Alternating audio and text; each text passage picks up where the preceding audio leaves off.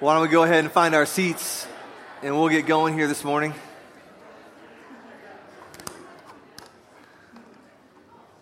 I want to start with a brief announcement. Um, I'm Zach, by the way, if you're new here, one of the pastors here at The Vine.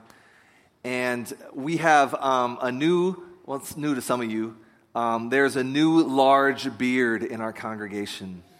I don't know if you've noticed. He's right over here. You could lose a small child in that beard. Uh, ben, wave your hands. Uh, this is Ben. You'll see his beautiful family on the screen here. Um, ben is the, yeah, let's give him a hand. So, Ben and Nikki, uh, you see them on the screen here, uh, are going to be, God willing, planting with Michael and Heather sometime in 2019. And so until then, though, he's going to be helping us with our music. That's his background. Uh, he's got a lot of skills, but music is one of them. And so he's gonna, you'll see him up on stage a lot more. He's um, with us now until they plant. And so just go out of your way to welcome them. Let's do that as a Vine family. Let's, uh, even if you're new, that's okay.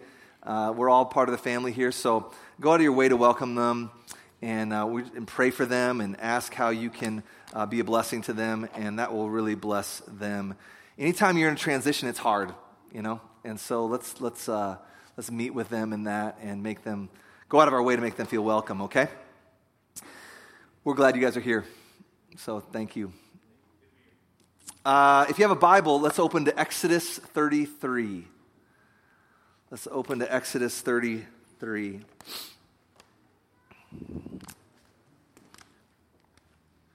And as we're doing that, let's, let's, let's pray. Father, we come before you this morning humbled that you say that you inhabit the praises of your people. I'm thankful for the singing that we just participated in. You say in Ephesians 5 that's evidence of your spirit among us, that we would sing. And I'm thankful for the way that your people here sing. Lord, we want to come underneath the authority of your word this morning. I do, we do. And you promise that you work through your word. Your spirit is alive in your word. Your spirit inspired this word, and so would you help us to see it um, as a joy this morning for our blessing? In Jesus' name, amen. Well, let's just dive right in here. Exodus 33, starting in verse 1.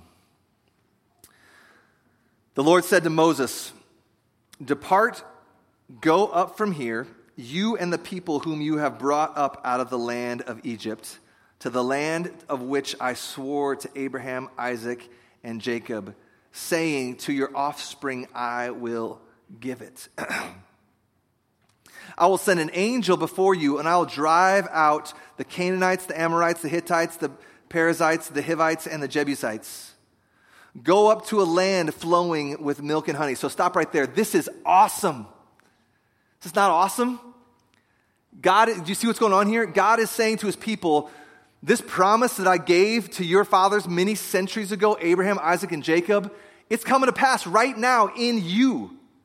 You get to experience this massive promise given hundreds of years ago, and you're walking in the fulfillment of it. That's awesome. I promise the land, and you get to be a part of seeing me in actual t- space, time, and history experience the, uh, the enacting of that promise. That's cool. And, and check out also what it says this land is not a land of crusty, dry bread and spoiled, dirty water. That's not what this is. This is a land of, check it out. What does it say in verse 3? Look at it. What's it say? Milk and honey, those are good things.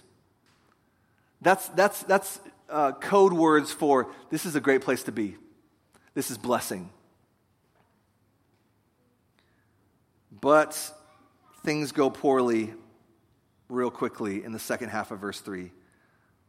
But look at what it says I will not go up among you lest I consume you on the way, for you are a stiff necked people. So, what is going on here? Awesome stuff, horrible stuff, all in the first three verses. So, we got to know the context. Two weeks ago, if you were gone, check out the MP3. Michael preached a great sermon on Exodus 32. And Exodus 32 is one of the worst chapters in the Bible. And the basic problem was this God's people betrayed the God who miraculously saved them from Egypt. Betrayal of the highest order. They grew impatient with their circumstances. Can you relate to that? And decided that it'd be better if they just ignore all of God's promises, all of God's word, all of what He said, His commands, namely the command to not have any false gods before them. And they just said, you know what? We're just sick of waiting around. And this false idol that we can taste, touch, construct, feel, it's physical. God's more spiritual. We want something physical. We're not going to wait around anymore. So, you know what? Let's just build a, a, a, false God. And they get together with Aaron, who's supposed to be their worship leader and supposed to lead them while Moses is talking with the Lord. And they get their gold together and they pile it up and they build this uh, fake idol, this calf, this golden calf. And Moses comes down the hill from the mountain and he calls Aaron to account as the leader. What the heck is going on? And one of the most, uh, it's kind of hilarious, but it's just like foolish verses of the Bible. Moses says to Aaron, What happened? And Aaron's like, I don't know what happened. They just gave me their gold and I put it in the fire and out came this calf. Like ultimate blame shifting and just like, I, I don't know what happened. I'm, I'm, ultimately, I'm the victim here. That's what Aaron says. And this is a huge deal. This ultimate betrayal. It would be like your wife or your husband cheating on you two weeks after your wedding ceremony. That's what this was like. Can you feel that?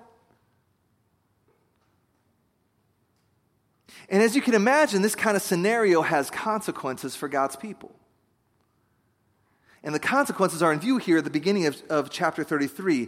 But before we focus on that, I want you to feel this. I want you to take note. There is judgment here, verse 3 I will not go up with you, but amazing mercy. There's this mingling of mercy and judgment here in 33 that you'll see all throughout the Bible. Look at what it says. He says there, you're going to have a verse 2 fulfillment of the promise I gave you to give you a land. I, God, will be faithful to my promises. Even though you are a wicked people and have, and, and have committed spiritual adultery of the highest order, I will still be faithful to my word. In some sense, my faithfulness is not contingent on your obedience. And he recalls his words to Abraham I'm not going to go back on my promise. I'll be faithful to my word. I will keep my word. Now, there's still consequences, but I'm keeping my word. And he says, I'm going to send an angel before you. I'm not going to go with you, but you'll have an angel. You'll have like a lieutenant. You won't have the captain, but you'll have a lieutenant. And in verse 3, we see that this mercy again. They can go, but there's mercy. Look at what he says in verse 3 lest I consume you on the way. Essentially, he's saying, I'm, I'm going to protect you from myself. I love you. I don't want to consume you. But if this keeps happening, Exodus 32 style keeps happening, you will simply be consumed by me because I'm a God of justice. But I'm also God of mercy. So you're going to see both here. So God knows their hearts and their sin demands judgment, and it's better if He is far off from them. Remember that, that language of being far off. It's better if He's far off from them so they are not wiped out by Him as a consequence for their desire to betray Him and their selfishness and faithlessness. But I want you to feel the grace and mercy here. Because a lot of times, what we hear when you hear people describe the Bible, they see Old Testament like God's going to go all Old Testament on them, meaning judgment. And as if the New Testament has no judgment, it's just all mercy.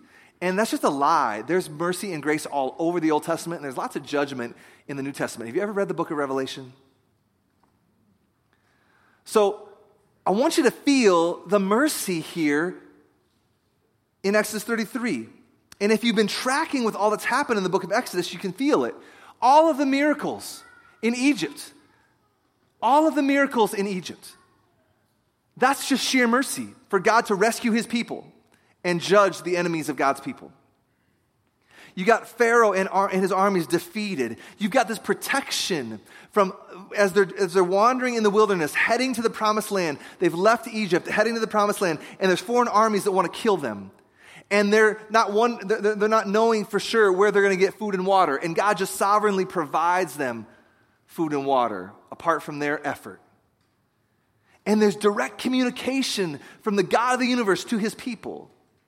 And he gives them the beauty of his law to guide them and show him his heart and how they can be a, shining light to, to nations around the world that don't know Yahweh as God. That's all grace and mercy. God didn't have to do that. And then Exodus 32 comes along, and you have spiritual adultery of the highest order, worshiping a false God after all of that has happened. You cross the Red Sea, and you're now you're going to worship this calf that you made with your own hands? Like, that's as illogical as it gets. Sin is always illogical. See, this is grounds for divorce from God to his people. But he doesn't do it. Yes, there's judgment in taking his presence away, but extreme mercy and provision that God still grants to his people. He could have sent them to a land of crusty, dry bread and dirty water, but he doesn't say that, does he? It's, you're still going to have a land of milk and honey. He could have scrapped everything and started over. He's already done it once with extreme wickedness at the beginning of the book of Genesis. And he just goes to this guy named Noah and says, Noah, I'm just going to sovereignly choose you in my love. And everyone else, judgment. They are wicked to the core. We're starting over. He could have started over after chapter 32. and He doesn't. You can still have this land of promise, and I will be faithful to my word of promise. I will be a God of serious integrity. There will be a consequence. Verse 3 I will not go with you. There's mercy, but there's also sadness. And that's what we're going to see as we continue in this text the response of the people. Look at verse 4. When the people heard this disastrous word, think about why this would have been so disastrous. Put yourself in their shoes. All throughout the book of Exodus, the key to them thriving is the presence of God with them. When we saw with Moses, Moses is like, I can't talk, God. You're going to send me the most powerful man in the, in the world. I can't talk. And you're calling me to talk to him and to say, let my people go. And, and what does God say? I will go with you. It's all about presence. It's all about presence, right? That's what it's been this whole way. And so, of course, this is a disastrous word, right? So, what do they do? What does it say? It says they mourned. Verse 4. And no one put on his ornaments. For the Lord said to Moses, Say to the people of Israel, You are a stiff necked people. That just means, that's another way of saying stubborn. You know? Like if, you, if your dog's doing something dumb and you grab him on the neck, you know, my dog hops up on the counter and I'll grab her by the neck. No, you cannot, have, and she'll like stiffen up. It means like, I'm not going where you're taking me. I want this food on the counter. That's what this is like, right? You tighten up like an animal and you're not going to go where I want to lead you. You are stiff necked people. If for a single moment I should go up among you, I would consume you. So now take off your ornaments that I may know what to do with you. Therefore, the people of Israel stripped themselves of their ornaments from Mount Horeb onward. Okay, so what's this language of ornaments? We see it three times in these three verses. And, and, and, God says, Take off your ornaments. See that in verse 5? And they, we read that they stripped themselves of their ornaments. No one put on their ornaments. What does that mean? This is just God calling them to repentance and them enacting a symbol of repentance. Taking off their ornaments was just a symbol, an outward symbol of an inward reality. So here's the deal like just like we do in our culture, this is a cultural thing for them. In our culture, if something tragic happens in our nation, we put the flag at half staff. That's an outward symbol of an inner reality of national grieving. I'll always remember, I don't know why I remember this, I just always do as a, as a, as a sign of, of grieving. Um, when Kurt Cobain committed suicide when I was in high school, one of my friends was a huge fan of Nirvana, and the next day he dressed in all black because he was so sad because his favorite band would no longer be. That black clothing is an outward sign, darkness, of I'm feeling dark on the inside. Outward sign, inner reality. And in the same way, for ancient Israelites, if you put on anything beyond just your plain clothing, like jewelry or anything like that, that was an outward sign of being happy. Very similar to, like, ladies, if you are going to a party or a dance or some, you know, like if you're in high school and you go to the prom, you, you get all dolled up and you put on a nice dress and earrings and makeup. That's a symbol that you're, man, we're going to go have a party. And that's a good thing and we're going to be happy. It doesn't look like you're headed to a funeral. And so all this is saying is the ancient Israelites wanted to display that they're not having a party. They're not happy. And they do that outwardly. That's what this language is all about. So, what do we have so far? We've got God brings mercy in the midst of previous sin. He didn't have to, He just grants sovereign mercy to these people that He says that He loves, but also judgment. And the judgment is that God is not going to go with them as they go and inherit this land of promise. And the people respond as they should, and they repent of their recent foolishness and folly and display in their physical being repentance. Well, let's look at what happens next. We're going to get to see a front row seat to Moses' relationship with God, and that's what the rest of the chapter shows us. So let, us take a look here. There's much here for us. Verse 7. Now, Moses used to take the tent and pitch it outside the camp far off. There's that language of being far off again. Take note of that. Far off from the camp. And he called it the tent of meeting. And everyone who sought the Lord would go out to the tent of meeting, which was outside the camp.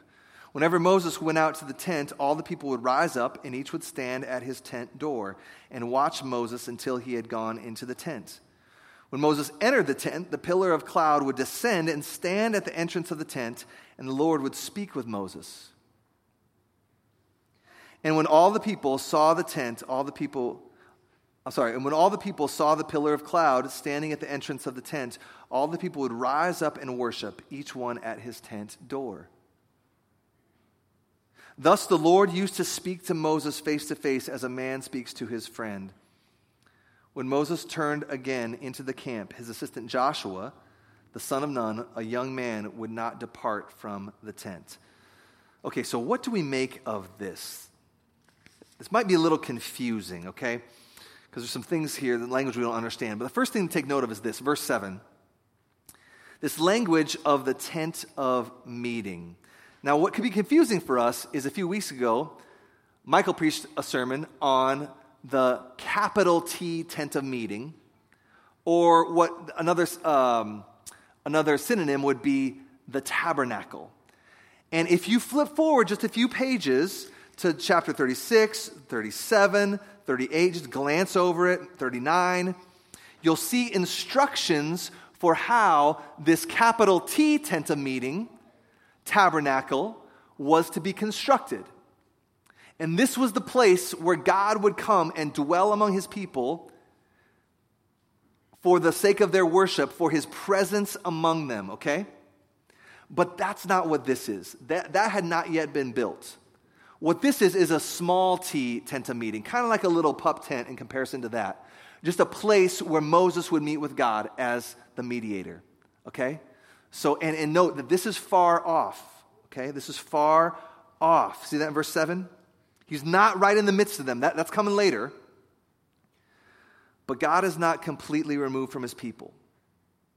That's the good news. He's far off, but not all the way gone. He's far off and the mediator can still go and meet with God. And we see that here in these verses. The appointed mediator between God and the people, Moses, still has access to the presence of God. See that in verse 9? They would speak. God would speak with Moses. So God's people still had access to God. There's mercy. He doesn't just disappear, but there's also judgment. He's far off. And they could worship, but only from afar. Like they would all have to stand next to their tent. Now, what's this language of tents? Well, they're a mobile people right now. They have not landed in the place where they're going to live. That was God's plan in their land of promise and be permanent. No, they're in transition out of Egypt in the wilderness now, heading to the place where they're going to stay. So they all live in tents. And they can stand at their tent. They can't go over to where Moses is, lest God consume them, like he's already said. But they can stand far off and worship. Okay? So again, we see judgment and mercy. Judgment and mercy. So you might be wondering what went on in that little tent of temporary pup tent compared to the tabernacle, tall, uh, capital T tent of meeting? What happened in there with Moses and God? What did they say when they, when they talked? Well, we get to see a snippet of a conversation. Let's take a look. This is, this is fascinating. Verse 12 Moses said to the Lord, Say, or uh, he says, See, you say to me, bring up this people, meaning they're going to inherit the land of promise. Bring them up into the land. But you've not let me know whom you will send with me. Yet you have said, I know you by name, and you have found favor in my sight. Now, therefore, if I found favor in your sight, please show me now your ways, that I may know you in order to find favor in your sight. Consider, too, that this nation is your people. So we read in verse 11, if you look at it, that the Lord and Moses would communicate with each other directly. And that's what we see right here in verse 12, 13, right? So let's look at the first thing that Moses says in verse 12. Basically, he says, You said that you're not going to go with us, and we get an angel instead, but I don't know anything about this angel. You've not let me know whom you will send with me. He just wants more info. That's pretty bold, right? We can still go, and that's mercy, but you're not going with us. We get an angel instead. And, and Moses just wants to know what's up with that. There's a, directness here that's quite unique in the Bible. You feel that? He would like to know more. But there's a second thing that I think is very instructive for us. God calls, think about it like this God calls all of us, Moses and everyone else, He will call you to unique things that are probably over your head. And Moses, the unique thing that he was called to was to lead these thousands and thousands of people into the land of God's promise. And now God says, we saw it right away, it's go time. Do it. Go. Lead them. Take the land. And Moses models here a thing in light of that that's really a great, uh, a great model for us. See in verse 13? He just says, God, I just want to know you. I want to I want to know you, you and your ways. Like, apart from you, I can do nothing. I got to have you, or I, I'm sunk. You feel that? You see what he's saying there in verse 13? I want to know your ways. It's just like saying, I want to know all about you. Because apart from my communion with you, I've got nothing. I saw it with Pharaoh. I can't talk. You showed up. Somehow this thing works, this plan works. But it was only because of you, God. He's just doing that again. It's like, God, I got to have you. I got to know you. I got to be with you, or this plan is not going to work. That's how he's praying. Give me your mind. Without your mind, I'm sunk. I've seen the past how apart from you, I can't do a thing. So Moses speaks and asks God rightly here. And then, just for good measure, as a good mediator, look at verse 13. He says, And also for these people, consider to God that this nation is your people. Meaning, God, I'm not just asking for myself, I'm asking for them as their mediator. You've said that they are your covenant people. He's just praying God's promises. God loves it when you pray his word to him. Right? These are your covenant people, God. You said so yourself. God's mediator here interceding for his people. You got to go with us, God, all of us. Well, look at how God responds. Verse 14. And God said, and He said, My presence will go with you, and I will give you rest. Well, we don't have uh, you singular and you plural is the same in English, but like in other languages, like French or Spanish or in uh, Hebrew, you've got a word for you that's singular and a word for you that's plural, like y'all. Well, we do have y'all, or some people say use guys, right? Um, and so, but but here in this verse, unfortunately for Moses, it's the singular you. It's not y'all. So he doesn't answer Moses' prayer right here. He says, I'm going to go with you, Moses, just you, singular you. Twice there in verse 14.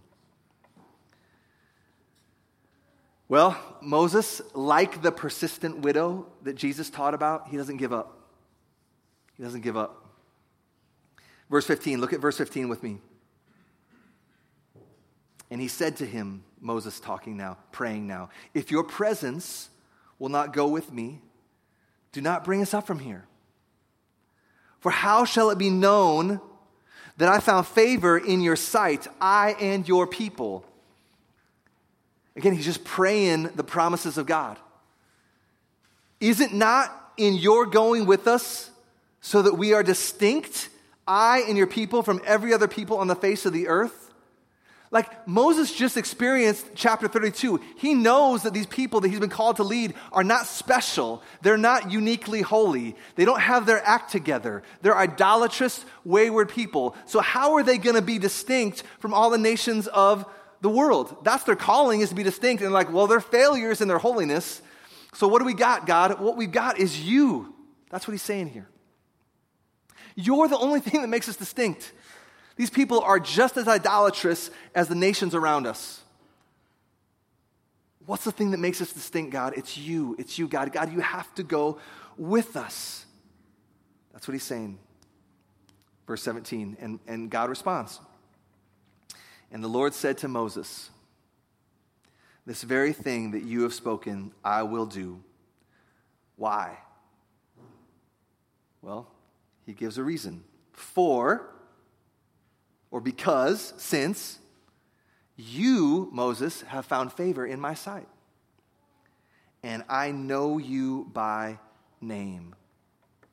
These are amazing words spoken by God to Moses, are they not? God answers Moses' prayer here as, as mediator, as intercessor for, for the people. Moses is the mediator between God and his people. You see that? You feel that? God says he's pleased with Moses. And as a result, as the leader, as the covenant head, this pleasure that he has with Moses gets transferred to all the people as a sheer gift of mercy. See that? Didn't have to do it. He just says, The credit that you get, Moses, I will transfer to all these people as well. Does this not foreshadow in dramatic fashion what we would see many centuries later? Jesus comes physically to the earth. And to be fully united to the people that he created to be a new people of God, he gets baptized like they would have.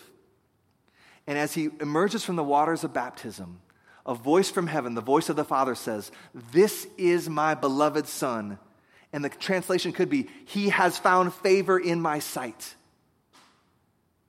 This is my beloved Son. I am well pleased with him. He has found favor in my sight. And it's the same exact thing that we see in Exodus 33 that happens for Christians today. If you're a Christian here today, know for sure that just like in our text for today, God's people are saved because of the Father's pleasure in his appointed mediator. Jesus, perfectly holy, God finds pleasure in that. Jesus spoke all the truth all the time. The Father finds pleasure in that. Jesus did not fear his enemies and perfectly trusted in the provision of the Father. God finds pleasure in that. The Father finds pleasure in that. And so, guess what? If you're connected to the mediator, you get all the blessings of the mediator.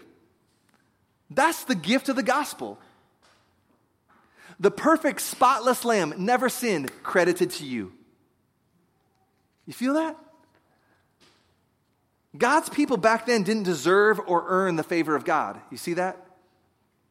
They were simply given it as a gift because God chose to receive the prayers of Moses, the mediator, and they were given favor as a whole because the mediator was favored. God just simply decided to do it that way. Well, look at how this works for us in the New Testament. Look at what the Bible says, Romans 8:34. Who is to condemn? Those people in Exodus 33, 33 deserved condemnation, but it was removed. Why? Because of the mediator. Same thing for us. There's no condemnation. Christ Jesus is the one who died. More than that, who was raised. Your confidence is found in the resurrection. That's what Paul's saying here. And he's now seated at the right hand of God with all authority. And what, is, what else is he doing? He's interceding for us. Another way of saying he is the mediator for God's people. Is that not good news this morning? right? If you want to know that God is pleased with you, you can know that. Some of you walk in here with a weight of guilt and shame, and you think that, you know, maybe because your physical earthly father was abusive to you or you could never live up, that that's how your heavenly father views you, and that's not true. He is pleased with you. He's pleased with you as much as he's pleased with his own son. The Father is pleased with you if you are in Christ. If you have come to Jesus in faith and repentance, turning from your sin, turning towards Jesus, and saying, Jesus, I need you. I got nothing. I'm so needy. And I see that you're willing to receive me, and I'll take it. If that's your position this morning, you can know that God is pleased with you. And that's good news. And in light of that, you can't leave here this morning with a weight, uh, uh, uh, just this backpack of guilt and shame that, that, that, car- that you carry with you and weighs you down. That's not what, you don't have a right to carry that anymore. Jesus says, I'll take that. I'll take that from you. See the cross, see the empty tomb? Yeah, that's my job to carry that now. It's done. And in fact, I'll take it and then I'll set it aside and we'll never see it again. And what's that? That's mercy. So, what does that do? Well, that changes my heart.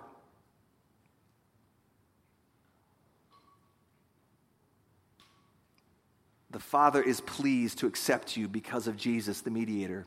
So, guess what now? The book of Hebrews talks all about this. And he says, now, because of Jesus, the mediator, Exodus 33, what are the people? Far off. But because of the mediator, what can happen now? Look at what Hebrews says. It's Hebrews chapter 4. Since then, we have a great high priest. What's a high priest? It's just a mediator. We have a, it could be translated, we have a great mediator.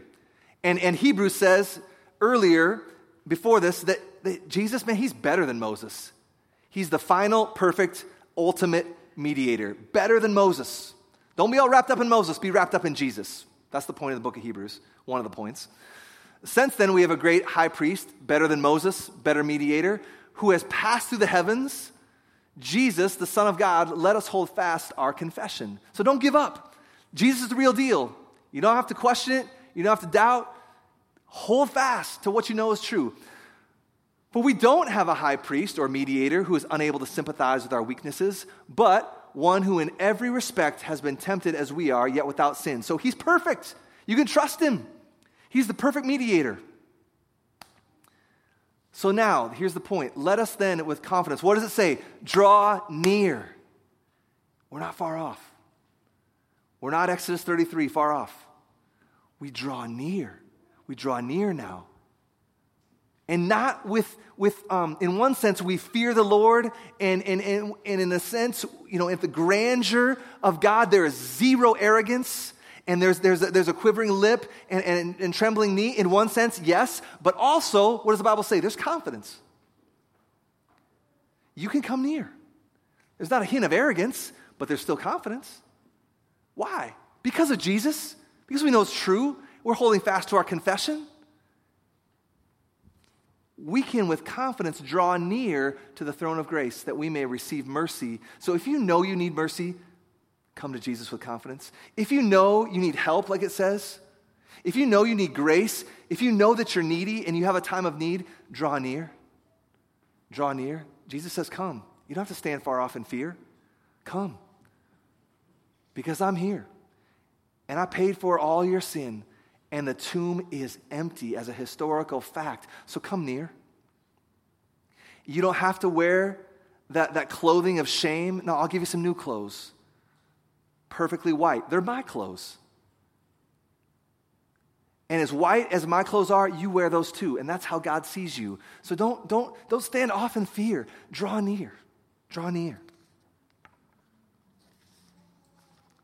So, up to this point, what have we seen? We've seen judgment and mercy in God's people for their horrific idolatry. We've seen God's appointed mediator, Moses, intercede for God's people. God is pleased to receive the prayers of his mediator. And as a result, by continued faith in the word of God through the mediator, God's people are kept safe. It's true in Exodus 33. Because of Jesus, it's just and even more true now for us. Well, Moses, he's got some more praying to do. And I want to show you how his praying ends up in verse 18. And this is how we'll close. Look at how he, he prays here. Moses says, He's not done. He's, he's prayed pretty auda- audaciously, and now he's even ramping it up. He says, God, please show me your glory. It's like I, he's already prayed, I want to know your mind, I want to know your ways. But now, I don't want to just know things cognitively. I want to see things with my eyes, and I want to see you, God. That's what he asked for. It's audacious. And it's amazing. God gives him a yes and a no. Look at it. Verse 19. And he said, I will make all my goodness pass before you and will proclaim my name, proclaim before you my name, the Lord. And I will be gracious to whom I will be gracious, and I will show mercy on whom I will show mercy. But, he said, you cannot see my face for man shall not see me and live. And the Lord said, Behold, there's a place by me where you shall stand on the rock, and while my glory passes by, I will put you in a cleft of the rock, and I will cover you with my hand until I pass by. Then I will take away my hand, and you shall see my back, but my face shall not be seen. So he just gives Moses a glimpse, right? Like just a peek, like just uh, peels back the curtain just a little bit See, a full vision of God would have destroyed Moses. A finite, sinful person cannot see all of God's glory and not be crushed by it. But, but God says, I'll come down to your level just a little bit. And you'll just see a little bit. And, and I think this might be speculation. I know it's speculation. Um, but I just wonder if this is why Moses ended this section right here like this because words could not describe what he had seen. We don't get a description from Moses of all that he saw, even the glimpse that he saw. No words. God's glory, just a glimpse. Words don't suffice. But if you jump to the New Testament, we do have words that suffice, for God's glory. And this is where the, the progressive revelation of God should stagger us that we have it. Because look at what it says about seeing God's glory, the glory that Moses asked for, the New Testament talks about. John chapter 1, you'll see it on the screen. And the Word, Jesus, became flesh and dwelt among us. And we have seen his what? His glory. Glory as of the only Son from the Father. Divine glory full of grace and truth. Later in chapter 14, Philip said to him, said to Jesus, Lord, show us the Father, and it is enough for us. Let us see God, is what he's asking for. We want to see God with our eyes. And Jesus said to him, Have I been with you so long, and you still do not know me, Philip? Whoever has seen the Father, whoever, has seen me, has seen the Father. How can you say, Show us the Father? Like, I'm here. How can you say, Show us the Father? You're looking at him. Do you not believe that I am in the Father and the Father is in me? See, what Moses asked for in chapter 33 was made manifest in a more dramatic way in the coming of Jesus to this earth, in physical time and space, in actual history. The glory of God seen in Jesus. The glory of God in the most dramatic fashion that the world has ever seen happened in history 2,000 years ago for 33 years in the person of Jesus. So, you want to know the God of all? You want to know the glory of God? Look to Jesus. Look to the pages of the New Testament. See Jesus. Believe in Jesus. Come to Jesus. He was the glory of the Father for three, 33 years in physical space, time, and history. But where does that leave us now? Where does it leave us now? Because we don't have physical Jesus with us anymore, do we? It's been 2,000 years. We don't have the glory of God with us in the same way, but we do still have the glory of God. What does the Bible say? We have it in the church. It's supposed to be in the church. There's a lot at stake for how we do church. See, God's people are still called to show that we're distinct from all the other belief systems in the world, just like Exodus 33. And God's people are still called to draw near to God's mediator with listening ears of faith, just like Exodus 33. And God's people are still called to show evidence of God's presence is with us. The glory of God's presence is still with us. How do we do that? Here's how we do that. Now that Jesus is not physically with us, the church is physically with us in the world today. The Bible says that the church is Jesus' body in the world right now, filled with Jesus' spirit, alive in our hearts individually as believers and corporately together as God's people. So, how is God seen now? There's a lot we could say, but let me show you one place 1 John 4. You want to see God? Well, here's what John says no one has ever seen God, but if if we love one another, there's a type of seeing. God abides in us, and his love is perfected in us. You want to make God known in history, in, in, in real time, with, with eyes to see? John's writing to an ancient church in the Middle East somewhere 2,000 years ago, to these disciples and he's just saying, Your relationships are a big deal. If they're hateful, it doesn't work. There's no glory of God. But if they're loving, they can see God. Your relationships in this gathering, there's a lot at stake there. How can an onlooking world make sense of God if they see people hating each other? But what is the promise? If God, if we love one another, God abides in us, He dwells with us, He's united to us. We're connected to Him in a vital way. That's what abiding means. If we love one another well, the manifest presence of God can be seen in the beauty of our sacrificial, laying down our life for one another type relationships. So I want you to feel this. There is a missional evangelistic purpose and power in how we conduct ourselves, just maybe even on a Sunday morning. Like your conversations in the lobby, if they can go beyond just a nicey, nicey, superficial thing, and they can actually get down to the level of really loving each other with honesty and vulnerability and transparency, if we can do that, and that looks like something and how we actually conduct ourselves together, man, that, that, that makes the onlooking world go, wow, there's some glory in this place. I want to know about that glory that's alive in those people. How you conduct yourself with your spouse, your family, maybe in your neighborhood, and there's a unique, loving, sacrificial, neighborly love. And, and, and, your neighbors look around and they go, Man, there's something unique about those people. I want to know more about that. It seems pretty, what's the word that some people would use? Glorious. But it's got to be beyond, I'm just convinced, it's not just to be a nicey nicey, let's talk about the weather. It's to look like Jesus. And what does Jesus do? He lays down his life. But if people in your neighborhood see that kind of sacrificial love, they might say, man, there's glory there. I got to know more about that glory. They love really well. They love really well. There's something to that, and they're to see God in the gospel. See, we don't have physical Jesus, but we have God's people who are indwelled with his same spirit. That's what the Bible says. The same spirit that rose Jesus from the dead lives in us.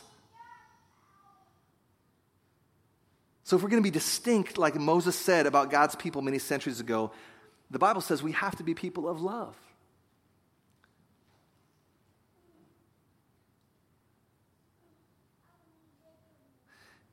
Now, some of you could leave today and just feel burdened by what I just said because you haven't been loving.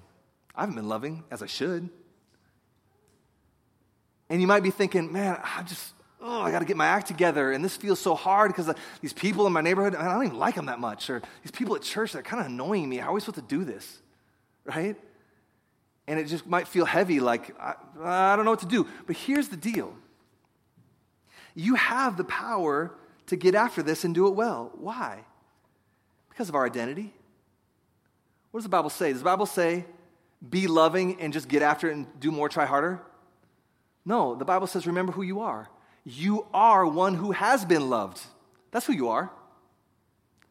You don't have anything to prove. It's a fact, it's a done deal. God demonstrates his love for us in this. While we were yet sinners, Christ died for us. Do you know that? Do you believe that? well, then you know that you are one who has been loved. You are one who is loved. You have a heavenly Father who loves you. That's your identity. So, if that's true, if you've been loved this much and you really see it and know it, you do have the power to be loving. And in this way, if you know who you are as a loved one of God, the God of the universe, you will have this love spill out of your life. So it's not doing more and try harder, it's just remembering who you are. Man, if I really get the gospel that God laid down his life for me, to spare me, to give me, man, I, am an Exodus 32 type of adulterer, uh, adulterer just like they were. I wouldn't have done any different. I'm not more spiritual than those people in Exodus 32. I would have joined them. I have joined them. And God has given me mercy. And He said, I love you come to Jesus. Jesus is the way that you can know me and have relationship with me. If you know that, man, that's going to change your heart. That's going to blow your mind. How can we look at the cross and hate our neighbor? Right? That's the logic of First John. How can you look at the cross and, and, and, be a gossip and be, and be greedy and, and to just fail to pour yourself out? No, you look at the cross and you're like, oh my goodness, this is so amazing. And I feel it changing my life right now. So we just return to who we are. You are a recipient of love. So, what does that mean for your life? If you really get it, it's going to look like something. And when you fail, you repent. And we start over. Let me finish with this. This talk of the presence of God being in the church through our loving relationships. I don't know about you, but for me, in some sense, it feels a little bit like a letdown. And I mean, I mean that respectfully. But here's what I mean like Exodus 33, show me your glory, hide in the cleft of the rock, hidden so I don't consume you, but I get to show you a little glimpse, a peek behind the curtain. Like, that's pretty cool, right? And like loving in the church, that just feels kind of normal, right? We just got to love each other, blah, blah, blah, right? I've heard it a thousand times. Well, it's not just normal. And, and if we do love each other, man, that's evidence of the Spirit. The fruit of the Spirit is love, joy, peace. That's supernatural stuff, but I'm not going to talk about that. What I want you to, I want to close with hope. I want to close with a vision. Like, like loving relationships doesn't feel like this big dramatic thing that I can see, feel, taste, touch, tangible, like Exodus 33 sounds like, right? But that day is coming. That day is coming a day is coming when it will be visible, when it will be ours, when it will be taste, touch, feel, tangible in a way that we don't have right now. What does the Bible say? Look at it. This is 1 John 3. Beloved, we are God's children now. Well, that's good news. That's your identity. You have a Heavenly Father now. That's good news. And what we will be, future, future oriented, what we will be has not yet appeared. All right, so we got our, our hope fixed on something in the future. That's the essence of Christianity future oriented hope. But we know that when he appears, he's coming, he's coming back. When he appears, we shall be like him. Why? Because we shall see him as he is. It won't be just peel back the curtain like Moses had, it will be all of it. Hold on in hope, hold on in faith, hold on in trust. That day is coming. We will see him as he is, and we will be like him. Let's pray. Father, thank you for this word, and would you help us hold on in hope and faith and trust in who you are and what you've done. In Jesus' name, amen.